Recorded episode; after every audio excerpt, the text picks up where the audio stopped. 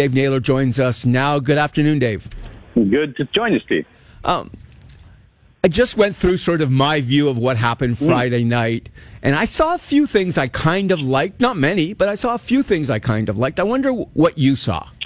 Well, I think that you know the headline is Johnny Manziel throws four picks in first half. You know, uh, Ticats blowout Als.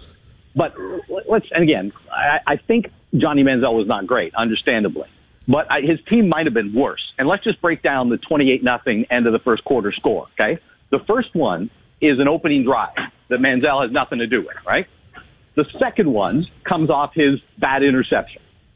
The third uh, comes off a block punt. Again, he's got nothing to do with that. And the fourth comes off the play that you described where there was a, a kind of shovel pass to Terrell Sutton that he should have caught. So of the 28 nothing that happened before the end of the first quarter, you know, there's one that you can trace to the play of Johnny Manziel. You know, the others are the Ticat special team, Ticat defense, and Tyrell Sutton unable to catch an easy ball.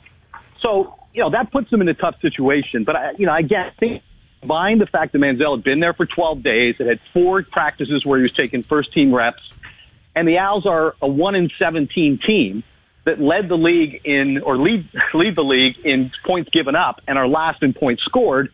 Um, you know, as the great Archie Manning once said to me, quarterbacks are not golfers and they're not tennis players. You know, they're, they're not out there by themselves. So, look, I, I think it couldn't have gone much worse for him or the Alouettes. But, you know, that's an inexperienced quarterback playing on a bad team against a good defense. I, I hate to quote myself, but a line I used in the column on Sunday was, you know, he was he was unfortunate to have been playing for the Alouettes instead of against the Alouettes.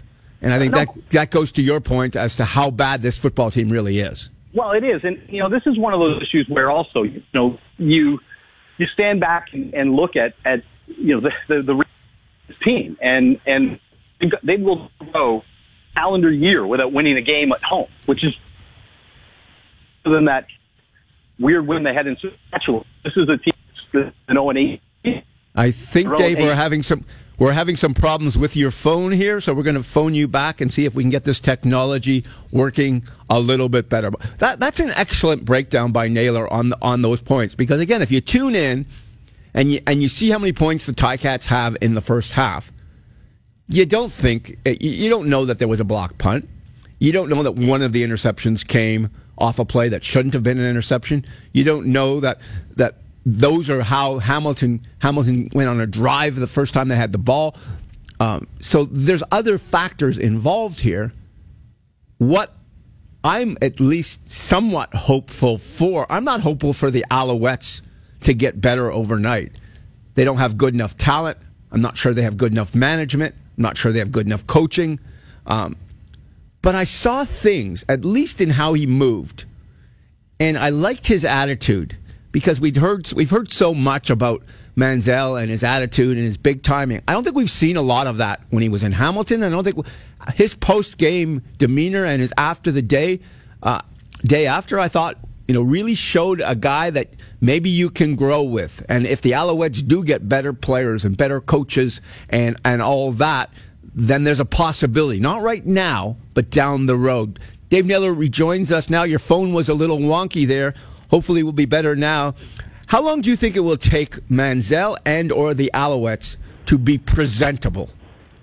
I think it'll take probably a month, you know, until they're in a game where his offense can go potentially toe to toe with another. And, and again, I think that's a combination of his inexperience and, and their, you know, lack of talent around him. And look, I, I you know, th- this organization has been built in a very atypical way, you know, not going with a, a proven quarterback going into the season, spending a lot of money on defense, spending a lot of money on free agency. Know, that's not the typical form, and bringing in a coach who's never coached in the CFL before. I mean, those are all very against the grain kind of ideas of how to build a successful CFL team. And I would say until the Johnny Manziel trade, the Alouettes of 2018 looked exactly like what a lot of us imagined they might look like. And you know, and I, I think it is, I was saying just before I got cut off, I think it's too bad that Manziel wasn't able to get there at the start of the season so the Alouettes could develop him appropriately and not in what are, let's be honest, desperate circumstances, not just for the team in terms of the playoffs, but in terms of, you know, the management of that team, just because of their record, you've got to know that they, you know, they, they I would think they don't have a lot of rope. So look, I think, I think Manziel, with you know with a as, as you mentioned, we saw some flashes. You can see where his skill set, his ability to innovate and sort of outthink the opposition could come into play. But he's going to have to work hard. They're going to have to be better. And I, I think the whole idea of playing him now is like, look, we know what we've got without him. We don't know what we've got with him in a month. And, you know, this is going to be a learning curve. This is like the preseason, unfortunately. August is going to be kind of like the preseason for Johnny Manziel, and we'll see where he is after Labor Day. Do they have one receiver there that you would say is a quality CFL receiver? I'd say BJ Cunningham's a, quality CFL receiver. Uh, I would say, you know, the one that's kind of curious is the Darius Bowman, who didn't play in that game, but he had 1,700 yards and led the league two years ago. Uh, you know, he hasn't had a significant injury that I know of. He's had a, he had a nagging one last year. And I mean, he signed a pretty decent free agent contract with the Winnipeg Blue Bombers in the offseason, rejoining an offensive coordinator who he knew and a quarterback that he knew, and then they didn't throw him the ball. So, and, you know, Darius, and even when they threw him the ball, he dropped it. And he dropped it. No, he wasn't very good either. He wasn't getting a lot of targets. And I don't know if Darius is one of those guys who, you know, when he's getting eight, ten targets a game, he's zoned in, and when he's getting two or three, he's not. Uh, he has that history of him in earlier in his career. But Darius Bowman is certainly a player that you would think, you know, again at 33, two years removed from a 1700 yard season, could could help you. And I say I, I would say B.J. Cunningham is a quality receiver as well. But when you get into non-import receivers and things like that, you know, the, the Als are are not proven. That, there's no question about that. And when you and you when you stack them up against, you know, a team like Edmonton, you know, or even a team like Hamilton, you know, if you if you actually stack their receivers up against the best in the league, no, there's there's a sizable gap in terms of you know proven ability. So you you have a back though there like Sutton, who I think is a quality. I think he's yep. a quality CFL back. Can, could you not run some option wide option the way Doug Flutie used to with with either Pinball Clemons or you know other backs that the Argos had at the time? Well, you mean like running like an option where basically what, what kind of play are you describing? Like like a quarterback roll out it it can be a run, it can be a pass, it can be a flip to the to the running back. I think you can, and again, I don't, you know, I, again, I'm not coach football, but I think a lot of those things all come down to timing, right, and and and complexity of it. And you know, if you think of what they're trying to do with Johnny Manziel in four days, and really it was three full practices and a walkthrough, which they kind of went through a long, extended walkthrough. Yeah, I would think you could do things. I mean, a lot, but you know, a lot of things that a lot of people think what you want to do with Johnny Manziel is move people away from the line of scrimmage. You know, get your receivers deep because if you can make the defensive backs and the linebackers, you know, move away from the line of scrimmage, this guy has the ability to run the football and run the football effectively on that big field. You know, so that's you know I've also heard people say that that you know that's more what you want to do with him. But yeah, he would have uh, the definitely the ability, as you say, if you rolled him out and you had an option play where you could you could you know hand it to, to Sutton or shovel pass it, it would be hard for the defense because they don't know whether Manziel would keep or whether it would be Sutton. Because one thing about Manziel, he ran a lot in college. He ran almost more than the people in the National Football League would like to see him run. But in the CFL, as we know, you know, that game is more encouraged. And I think Manziel does have a lot of potential. You know, if, if they could set things up where he would have the option to go upfield, whether it's on an option play or whether it's by sending receivers deep and, you know, clearing out things underneath where he could really get into open space. And where are the Alouettes this week and how much Manziel will we see?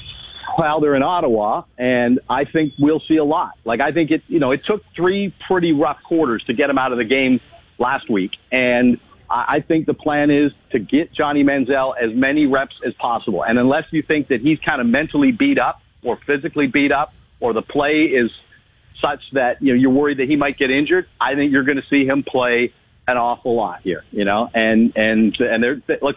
I don't think there's a plan B for the Alouettes. They know what plan B looks like, what plan C and what plan D look like. It's not an ideal circumstance for them. It's not an ideal circumstance by any means for Johnny Manziel to try to you know prove that he can still play the game at a very high level. But you know this is this is going to be learn and try to get better. And I think look, I, I don't think they'll make the playoffs. I think the Alouettes season right now can be evaluated on how much better Johnny Manziel gets over the next 12 weeks. And then you kind of got to decide where you're going in 2019 when you've got him under contract for at least one more year and who's going to build that team, whether it's going to be the current management or whether you're looking for somebody else. Well, I can't speak for anyone else, but I'm going to tune in again this week because I want to get at least one more look at it. Dave Naylor, thanks for doing this. Hey, my pleasure, Steve. Have a great show. Dave Naylor, TSN Football Insider, available on Twitter at TSN Dave Naylor.